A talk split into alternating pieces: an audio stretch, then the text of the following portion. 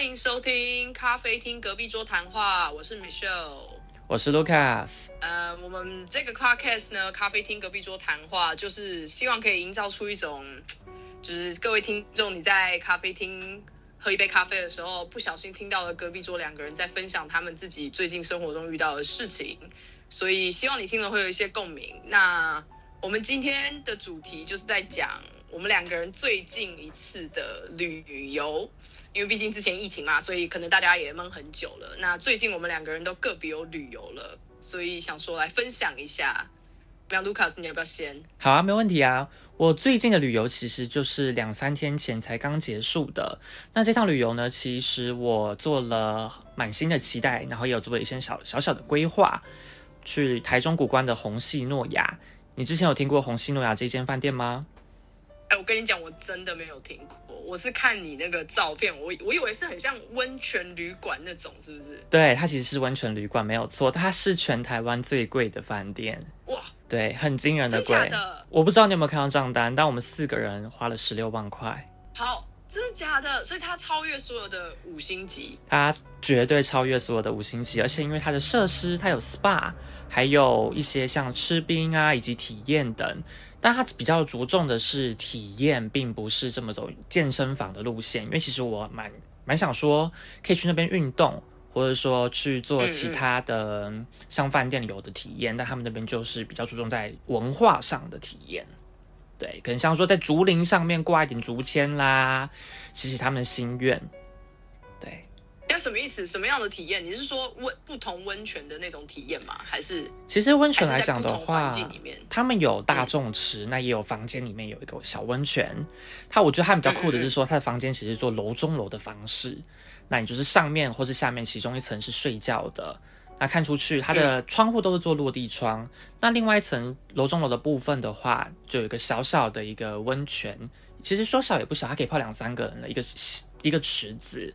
那那个水啊是二十四小时都一直流的，不会停的，就很酷。所以所以没有开关。它没有开关，对，它可以开调冷水，可以。如果你觉得太烫的话，但它主要为什么让水直流呢？主要是说让水去做一个更新，你才不会觉得说它的水好像脏脏的，没有在流动。对，那我觉得它比较厉害的地方是它的户外的一个池子，它的大众池，它大众池啊有做室内的，也有做户外的哦。而且户外的部分就是直接推开一个一扇门，你就会看到说，哇靠，你现在在森林里面泡澡的感觉。晚上的时候裸汤吗？还是还是要穿，就是要围毛巾还是什么那种？它是裸汤，但其实我觉得如果要围毛巾也是 OK 的，因为大家都可能想说有点害羞，但实际上到那种场合去，大家就会很入境随俗，因为你会觉得说好像你自己身在日本一样。像我觉得说，嗯嗯，我待了三天两夜，然后一个人出下来，其实四万块钱听起来有点多，可是呢，我会感觉想是我已经真的在搭飞机出国了。到了一个遥远的地方去，然后周遭可能讲的日文，因为我同行的朋友会讲日文，但是说一切都是很合理化的旅游。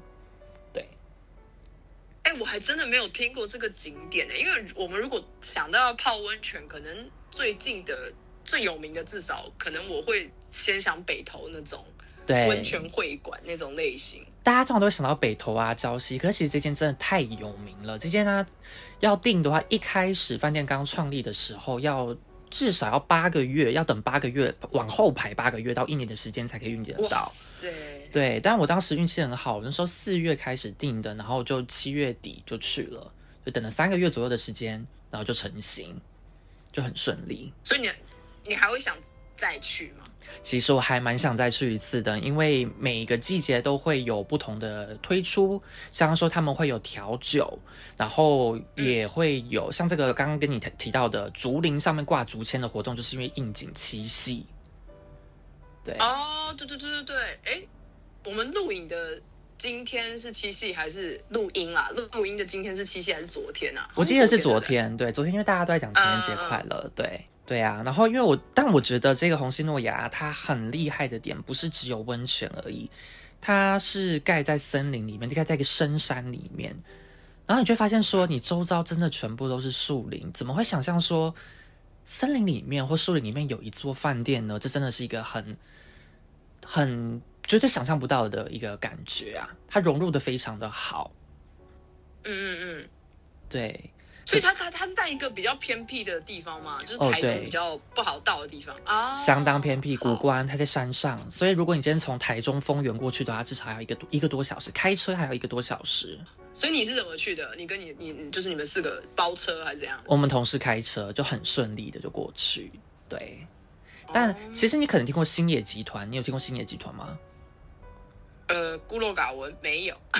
因为我知道说星野集团它这个红星诺亚有在很多地方都有，包括像在北海道也有啊，好像冲绳也有的样子，就蛮多间。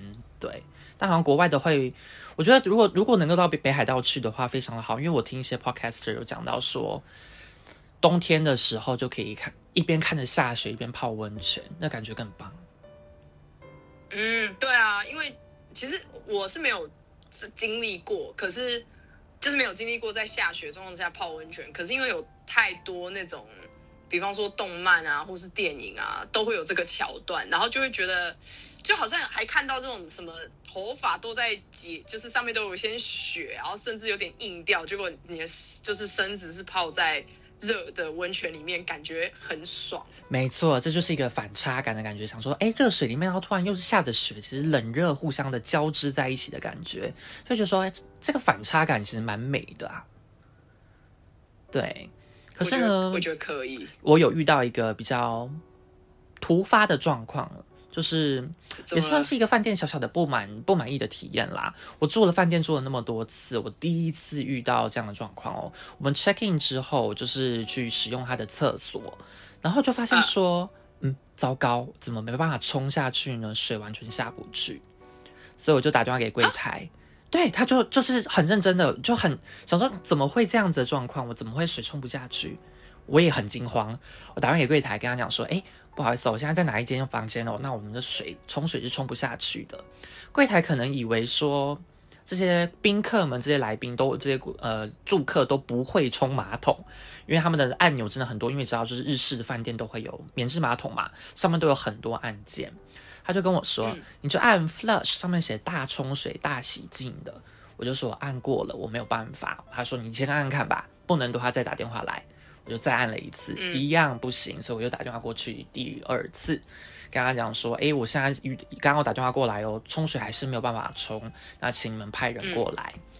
结果一等，等了十五到二十分钟都没有人来，对，都没有人来，然后我又心里又很慌，因为是我刚到的第一天嘛，我们毕竟就住两个晚上，那大家其实都想要赶快把握时间，像我都要想去赶快去拍照，对，嗯，那基于这样的关系，我想说人又没有来，等了十五分钟怎么办呢？所以我又再打了一通过去跟他讲说，啊，我这边我在这个这个房间，我刚刚打电话过来，然后都没有人，就是说他们说还要等，那不知道现在到底怎样的状况，所以后来终于等到了我们的一个技术工人吧，就是维修维修的人，他来了看了之后，他就说，哎。怎么会这样？然后自己他因为真的很臭，他但那个臭味不是来自我，就是来自前一个人，他就捏着他的鼻子，然后我就跟我我又再打打一通电话过去给 reception 跟他哎，讲说，等一下，等一下，等一下，等等一下，等一下，这很不合理耶！因为如果来自于前一个人，就是已经很臭了，不是应该清理房间的那个人，他应该要知道啊，他应该要闻到才对啊，为什么会等到对后，面一个住客都已经 check in 了？这就是一个诡异的地方，因为我当时看马桶的时候是干净的，里面没有东西，嗯可是呢，可能是一直冲水。一直大家都是嗯我想要冲水，然后那个维修人他也想要冲水，可是那个臭气就从下面这样浮上来、飘上来，嗯嗯所以他每一次冲水就哦伴随着更可怕的味道。对，嗯然后所以这时候我就打电话给 reception 跟他讲说，我要我要求换房间。对，嗯后来折腾了之后，总从我打电话过去第一通电话到结束换完房间，你知道等多久吗？我才一个半小时，一个小时，一个半钟我会我会抓狂，但也等了一个小时。那我就觉得说，想开一个小时，可是因为你刚刚已经等了三十二三十分钟，对，没有错。我这样说怎么那么的荒谬？我要等一个小时，然后因为这间饭店又特别的贵，我们 check in 的时候，reception 还跟我们讲说，如果你们晚 check out 的话，你一个小时要多罚两千块钱。他也没有罚啦，他就说多缴哦两千块钱。那我当时跟我同事讲，我同事讲说，赶快去跟 reception 讲讲说，请他们退两千块钱给我们。怎么会这样子呢？然后就加上我自己住房，因为我你知道我很常住饭店，我很喜欢去住饭店，享用他们的这种不同的设施。我真的从来没有遇到这种荒谬的状况。对，因为我是觉得，如果它真的是全台湾最贵的饭店，这个有一点，有一点让第一次去的旅客有一点吓到了。对，吓到又扣分。其实我当下我已经是属于一个尴尬又焦虑的状态，因为真的大家都我们同行的人，有一些人想要一起去拍照嘛，还有一些人想休息。其实我们大部分都是绑在一起的，那就因为我的关系，那大家都不能一起动，都不能做下一个动作，只好就被一起被牵制住。我就觉得说很很尴尬，也很不好意思。对，那最后他们有给什么补偿吗？对你问到问题了。对，因为其实我当打电话过去跟他们讲说我要求换房间的时候，一来是很幸运的有 spare room，应该说其实饭店通常都会有 spare room 以应变这种状况，因为你不知道说哪一间突然会出怎样的状况。好，那至于补偿的部分的话，因为他们看我真的很生气，我没有主动跟他们要，我就是只跟他讲说我。我很就是失失落，就很失望，说，哎呀，怎么会遇到这样的状况？他就说，哦，那我们就是给你们四位，就是招待一一瓶酒，那这样的话，请客人就是等下招待晚餐的时候就一一并享用。那对我来讲，我觉得说，我只是要一个抒抒发的管道，所以我其实也不见得要什么补偿，只是他有提供，那我觉得是 OK，他有试着让客人去。嗯，试试图变得比较冷静一些些，他有想要去解决这个问题，因为他的确也给我换了房，对，只是对于说时间等了一个小时这一块，我还是觉得不太满意啦。我嗯，我懂，因为主要是因为你们才刚到，然后又又路程那么远，你可能已经想要先休息啊，或者是怎么样，结果这个坏，然后你们他一开始又还不信任，说嗯，应该是你按错按钮吧之类的那种。蛮欣慰的，对啊，因为如果他第一时间就赶快来看的话，其实就不会花那么多的时间，就不会浪费时间了。啊，不过你好像还是蛮推这间饭店的吧？其实有这个小差。对，因为你应该看到我 PO 了一堆照片，我很少就是住饭店 PO 那么多照片的，我 PO 了五十张相。真的很美耶，那些饭店真的很美。对，它就是。你就看到说啊，有山岚，然后雾气，因为它每个小时都不一样。他说下雨跟出太阳的时候，它那光线是会不同的。所以这也是为什么 check in 第一天的时候，我就想要赶快进饭店去拍照，进我的房间去用它的室内的温泉池来拍照。因为我连续拍了好几天，两天啦，连续就是早中晚都在拍，这样很赞哎。对啊。而且它还有吃冰，它就是会有一些他们自己当地的一些小小的行程。那冰里面又会加有他们自己独特的配方，可能有结合一些部落的特色啦。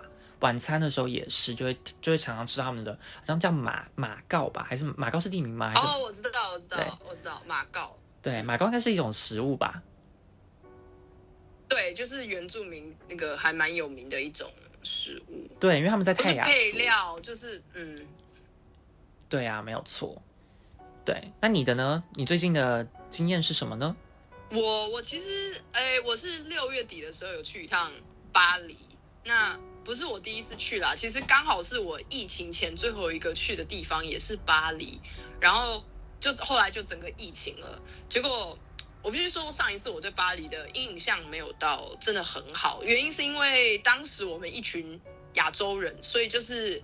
比较好成为大家的目标，就是大家一看就知道你是观光客。对，所以我当时呃印象不太好。然后这一次我会去，是因为我刚好有一个朋友，他是之前住过巴黎，然后他这次想要回去，就是见见一些朋友，所以他就问我要不要一起去。然后我想说 OK，就是那那就跟他一起去吧，反正有有一个会讲法文的人靠这样子。然后这次第一个出乎我很意料之外的事情是，哎，巴黎变干净了，哎。巴黎我一直都觉得蛮干净的，啊，但我不知道为什么大家都说巴黎很脏。真的吗？对，真的吗？我我觉得好。那另外一个点是人变少了，可能是因为观光客变少的关系，所以相对来讲又会觉得，哎，是不是又变得更干净了？因为人变少了嘛，所以空间也变很大了，这样子。所以我那个时候，我第一开始去的时候，我心情其实是蛮好的，尤其是第一天的时候，我觉得，哎，心情好好哦，就是哎，怎么？好像变得比较宽阔了，然后也因为这样，好像大家那个脸色臭脸的那个部分，好像也变得 比较缓和。就我当时去的时候，我真的觉得，哎哎蛮哎不错哎，就是巴黎这个地方，哎呦有进步哦 的那种感觉。可是有有一个蛮好笑的事情，就是我们订的饭店其实是在离离开巴黎中心蛮外面的，就是我们是在某一个呃捷运线的几乎是底站，我们是倒数第二站，所以我们每一次要每一天结束行程，然后要回饭店的时候，几乎都要坐很久的车。然后好笑的事情是，不知道为什么每次坐那个电车要进到我们那一站的时候，整辆电车都会跳电。哎，为什么会跳电？完全完全没有原因哦。所以我第一次我们第一次坐的时候，我吓到，我还想说，哎，怎么了？地铁发生什么事？停电吗？可是它就只是闪一下，然后会黑个大概半秒，然后就会再全部开灯这样子。然后第一次我们坐的时候，我跟我朋友都是突然抬头，然后很慌张的东张西望。然后后来每一次以后，我就发现它每一次都会跳。然后就想说，而且只有我们那一站，然后想说为什么？所以到后来你们也习以为常了。对，我们也习以为常，是我们把自己当当地人。我们想说，没要要跳了，要跳了，哦，跳了。OK，蛮特别的。那你那时候在巴黎待多久啊？我其实只待了四三四天吧，四天。然后我们第一天其实是晚上到的，所以其实第一天就到了，就就 check in 了。所以就是真正开始走行程是第二天这样。OK，去了什么比较特别的景点吗？其实没有哎，呃，应该说我是第一次跟我这个朋友一起旅游啦。然后我就是你也知道，旅伴很重要这件事情。那我觉得旅伴这个，我们可能可以再开一集来聊。没错，就是这个有太多可以讲了。可是我我因为也不是我第一次去巴黎的，然后也然后我朋友是之前住过那边，所以其实我们基本上我们没有去。我们也没有那个时间啦，说实话，我们是没有去任何的大景点的。我们充其量只有去了一趟庞毕度美术馆，可是那是因为呃，我朋友想要买一些庞毕度的东西这样子，所以我们其实也没有进去逛，我们就只是在那就是在庞毕度里面的那个叫什么啊，就是卖卖纪念品的那个那些地方，哦，还有一个很大的那种书店。然后还有一个很大的书店，就是跟讲讲他们美术馆的东西这样，所以我们就主要是去，如果要讲真的很有名的景点的话是那里，然后比较多的时间我们其实都在就是逛街啊，然后在路就是在逛他们的一些，你知道看一下看一下路看一下人，然后跟我朋友的他的朋友们吃饭这样，所以其实是从头到尾都走一个比较。随性跟没有什么计划的一个一个行程，这样随性又放松，而且其实我觉得这样听起来很棒的点是说，因为你已经去过两次嘛，那你第一次跟第二次看到东西是完全不一样的。对，因为第一次其实说实话，大家应该都是吧，就第一次你到一个地方，你一定会想要把有名的景点一定要都要去踩过一遍。然后你第二次去的时候，你可能要么就是去踩第一次没踩到，要么就是可能可以做一些比较比较随心一点，想干嘛就干嘛的这种这种行程，这样。没错没错。然后还有一件还有一件事情，其实也让我很惊讶，因为因为我第一次去就是主要的点全部都是那些观光景点嘛，所以我。就是主要的印象全部都是那些景点，然后大拍照啊，然后就是花很多钱去逛博物馆什么的。就我这一次去以后，我真的意识到法国食物的品品质真的是蛮高的，就是你真的是随便在路上走走进一间餐厅都不会难吃。我相信，而且你知道吗？法国人因为法国人真的煮的食物比德国人好吃太多了，米其林餐厅有很多间。对。对，只是因为我我上次来的时候我没有这么强烈的印象，可能也是因为我在观光区，所以那些食物可能法国人也不会真的去吃。只是这一次去，因为我们饭店关系就是比较远，所以我们就真的有去到一两间是那种当地人每天都会去，就是对他们来说有点像是我们校门口的美而美的那种感觉，就是 他们的面包店。然后我去，就每个面包都超级好吃，然后可是对他们来讲稀松平常。这是我们的美而美，而且因为你住的比较远，所以代表说，其实餐厅也不会是卖给观光客的价钱。对，没错，这也很重要。我们那时候去的时候，因为我们是晚上到，然后我们就很晚了。我们 check in 的时候已经十点半了。那很首先很意外是，他们还有餐厅开十点半哦，在巴黎，跟西班牙一样的概念。对，欧洲很多城市那个时间点根本就已经关了，当然也跟饮食习惯有关系啦。然后我们就随便找了一间那种有对外的那种露天座位的，因为其实去的那个时间点六月底，其实天气是蛮好的，就是凉凉的，可以坐在室外。那那个时候我们两个人就共点了一一盘那种鸡肉串加薯条，结果那个老板就有问我们说，哎，那你们想要什么蘸酱这样子？然后我就想说，哎，这就番茄酱啊，不然嘞。然后我就讲出番茄酱的时候，那个老板用那种完全不可置信，好像我刚刚讲了什么侮辱他的话那种眼神看着我，然后跟我，然后就是你知道，就是有些法国人他是那种。很抓马的那一种，对，他就直接你知道往后头往后一倒，然后拿手就是捂着他的额头说：“哦，我的天啊，你怎么会讲出这种东西？”然后我，然后我就傻眼，我想说：“哈，你也太抓马了吧！”我，然后我就跟那个老板说：“随便，你们你们店里最好的酱，你们店里最好的酱，好不好？” 是要给你什么松露吗？最后给你什么酱？没有，他最后给我三种酱，一种是他们家自制的美乃滋，嗯，然后一种是黑胡椒酱。然后第三种是 blue cheese 蓝起司或者臭 cheese，然后因为我本人其实一开始是不喜欢吃臭气司的，就是在那一天之前，我对臭气司。都没有任何的好印象，因为我都觉得闻起来好臭，但吃起来是可以你接受，但就是不会主动点。对。可是他那天给我的那个臭气死，又不像是那种人工的那种气死酱，它反而比较像是那种融化的气死，那种气死锅里面的那种可以拿来沾的那种融化气死。Oh my god！我居然知道那是一个热量热量高，就是炸裂。那个时候已经晚上十点半十一点了，然后但我跟我朋友就是。不管是鸡肉还是薯条，我们都狂沾那个 cheese，然后我真的是对 cheese 就是 blue cheese 这个东西大改观。对，因为你刚刚听你讲说这三种酱，我自己的话啦，我也会 prefer blue cheese 这一个，我就感觉说哇，这个很搭呀。因为我知道说法国人会觉得说薯条加番茄酱，这比较像是美式的吃法吧。可能，或者是说他们太不屑了吧，就会觉得，哼，我们我们是堂堂法国哎，我们多注重吃啊，然后你跟我讲出这种番茄酱，对，这么一般的答案，我们这边给有有三种不同的酱呢。对，然后它全部都会是那种，这是我们店店自制的，连美乃滋都是自制美乃滋。嗯，就是他们不愿意自己去买啦，因为如果用买的话，感觉好像没有那么的诚意吧，或者说他们自己有加一些小小配方进去。没错。对我自己也很爱巴黎。这次去法国其实还不错。那你觉得你会去第三次吗？有有改观。会去第三次吗？我觉得他可能不会是我的首选，但是如果有人约我，我会愿意再去。就是我可能不会主动想要再去了，因为已经去过两次，我还我可能还想要去一些我没去过的地方。可是如果有人约我，我会觉得 OK，可以再去。对，那巴黎呃，法国的其他的城市有去过吗？哎，还真的没有哎，我没有去过法国其他城市哎。我之前有想过要不要，就是可能往南边一点走，可是后来也因为反正就是时间的问题，然后就就没有去到这样子。嗯嗯嗯，蛮可惜。对，因为我自己的话，我很爱法国巴黎，但我也是觉得说可惜没有去其他法国的城市。嗯，对啊，其实我这一次旅游还有很多小插曲，就比方说有一些。呃，不太愉快的经验啊，或者是呃什么火车 delay 啊这种，但我我觉得这个也可以开一集来慢慢聊，就是 旅游中遇到的衰事什么。但我觉得不愉快的体验一定是每次会遇到的，你先讲一个吧。我先讲一个吗？对。诶，不愉快的哦，诶，这个会有一点长，好，应该应该可以，就是我们其实，在呃车站里面有有被罚钱。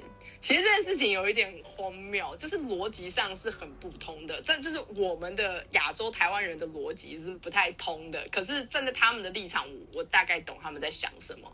简单来讲，就是他的票有分成类似像是呃卡的，也是像台湾的悠游卡那种，你储值进去你就可以一直刷的。那有另外一种也像是跟台湾一样单程票，可是他们的单程票不像是台北捷运那样子是一个代币的，它还是用很传统的纸本。那每一个每一个纸本就是。没有，呃，对对对对对，就是不会真的打洞啊，但是它上面会绣，就是几点几分入站，就是像盖一个章的那种感觉。可是它那一个纸本的票是很，就是一个很小的长方形这样，然后它上面就会有磁条嘛。结果我一开始买了五张，然后我就把，我就只用了第一张，然后我就把第四张都先放在我的口袋里面。后来我要再使用的时候，我就发现，哎，我怎么刷不过？就是我四张都尝试要刷那个，要放进那个呃那个闸门那个机器，然后全部都不过。那我想说，这也这太荒谬了吧？那我这四张是怎么样？那正常来讲，一般奉公守法的人，一定是在这个时候你要去排那个旁边的人工柜台，然后要去跟他解释这件事情。对，可是因为在这个状况，因为我朋友已经刷进去了，所以他在里面等我。然后，诶，欧洲其实有包括巴黎啦，有非常多人其实在逃票的，就是都直接翻进那个月台里面。是然后我当下我就想，我就想说，那不然我也翻进去好了，因为其实我是有票的、啊，只是是他的磁碟机出了问题，就是。白了，我也跟所有听众讲，这是不对的，就是不要这样做，因为这真的会惹上麻烦。然后我当下我只是觉得我又赶时间，因为我已经在那边试了好多张票了，就都没有用。反正我就是我也翻进去了，结果一翻进去，我们在月台上面等的时候，我们其实远远的有看到两个查票员，可是他其实不是要来查我们在等月台的人，他其实是站在那一站的出口处。因为他要等其他人要出站的时候，他们要在那边对随机查票。合理。然后当下我朋我跟我朋友就是想说，哎，还是我们去跟他他们解释说，可不可以补登入？因为我的票就是没有过嘛，所以我们就呃自投罗网，我们就跑去跟那两个人说。就是解释说，哎，你们这个机器什么的票消磁啊，叭叭叭有问题。然后结果，因为我不会讲法文，所以主要是我朋友在讲。就那两个人的其中一个人就开始很严肃的跟我们说，意思是说，反正他的立场就是，当下我必须要秀出一张我合法的车票，不然他就要罚我逃票。可是这个为什么我会说不合逻辑？是因为因为我们是自投罗网，这件事情是不合理的。如果我真心要逃，我来找你讲话干什么呢？所以我们当时其实是有一点荒谬，觉得说，如果你没有办法帮我补登录的话，那 OK fine，我就现在出站以后，我去外面排那个站务员。可是那两个人就有点像是虎视眈眈，然后有一种宁可错杀一百，也不可放过一个的那种气势，然后。其实我我当下其实也很慌，因为我是听不懂法文的。然后他们，我我尝试要讲英文的时候，他们用那种充满威胁跟气势的那种眼神盯着我。然后他还其中一个人还拿他的手，然后只是你知道，就是拿你的食指跟拇指比一比，意思是说你给我小声点。就是我当下其实是有点慌，然后有点被、嗯被威胁胁的感觉。对对对。然后另外一个就是我朋友在跟他用法文在那边很激烈的解释解释，结果那个人就突然转过来看着我说：“给我你的 ID 卡。”他用英文讲哦，然后我就因为我当下我其实是不知道为什么突然跟我要 ID 卡，我们不是来补灯的嘛。对，结果他我就没有要拿，因为就警觉心就上来了嘛，就想说你为什么要跟我要 ID 卡？然后后来他又很严厉的跟我说：“给我你的 ID 卡。”然后我当时已经有点慌了，我想说怎么了怎么了怎么了？然后我就真的有先把 ID 卡掏出来放在我的手上，然后我朋友其实有看到以后，他转过来其实是用中文很小声跟我说不要给他。可是我我因为我听不懂他们在争执什么，所以后来那个女的还是拿了我的 ID，然后我朋友就付了钱，这样就付了逃票的钱，其实没有很多啦，三十五欧。然后后来他就把 ID 卡给我，然后我们还是上车了，因为他要给我收据，其实那张收据就可以证明了，就是当做是一趟的车票这样。对所以我们就上车。然后我朋友，我就问我朋友发生什么事，然后我朋友其实是有点懊恼的啦，他就一直跟我一直说是他的错啊，我们不应该去找他们两个人谈什么的。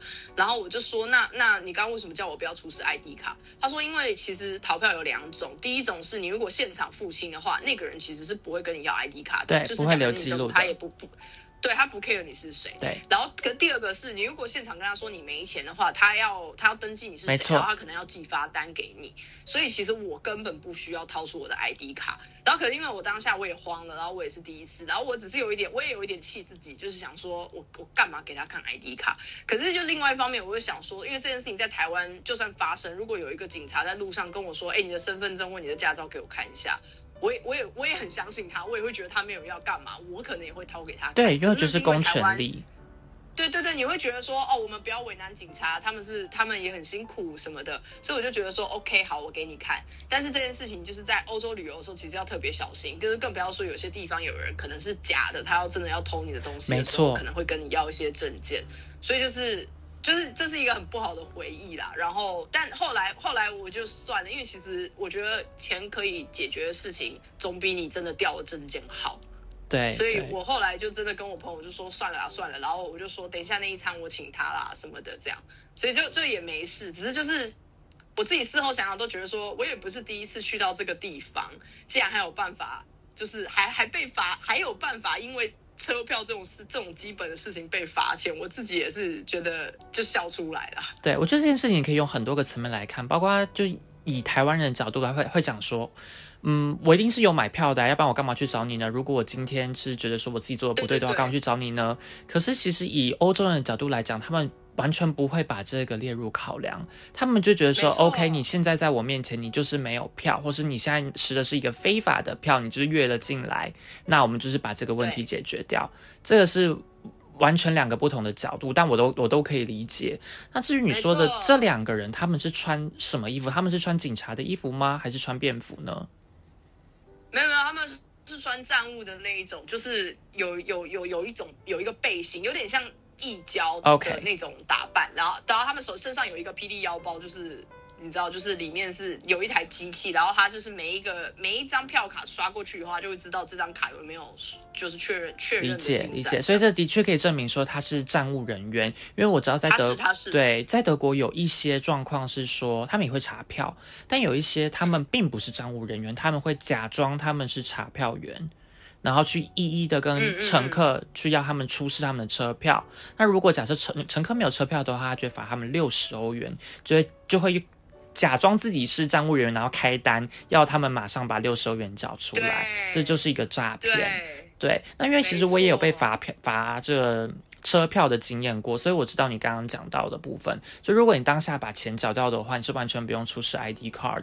会出示 ID card 只有一种情况，就是说你想要去做一个争辩。如果你今天你一样还是可以先缴那三十五欧元，然后呃或者你不缴都可以，但他就是这边要去做记录。像你刚刚讲到的，把账单寄给你。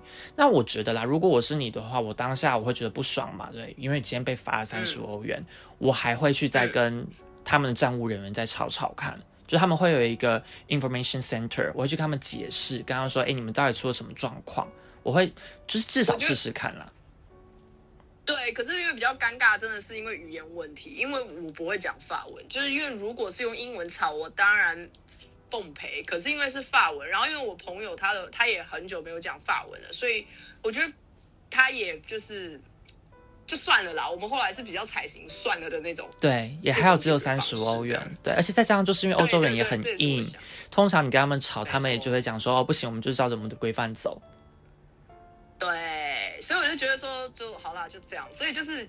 就跟你一样吧，可能在旅游的时候都会有一件可能不好的事情，然后你反而会因为这件不好的事情记住这一次旅游。会，一定会的。虽然说其实正面的明明就很好，但就是因为会因为这种小小不如意的事情，就会觉得说啊，就是有一点小小的缺陷。如果没有这缺陷的话，就变得更完美。但其实我在红西诺亚的时候，你之后回想的时候，就会觉得说。啊，对对对对对，就那一次啊，就你记得吗？就是像你的话，就是马桶坏掉那一次，对，没错，被罚钱那一次啊，就会印象很深刻。但因为我在红星诺亚说，我去跟我们的晚在吃晚餐时，我有跟他们的服务人员反映说，其实就是有遇到这样的状况，服务人员很会讲。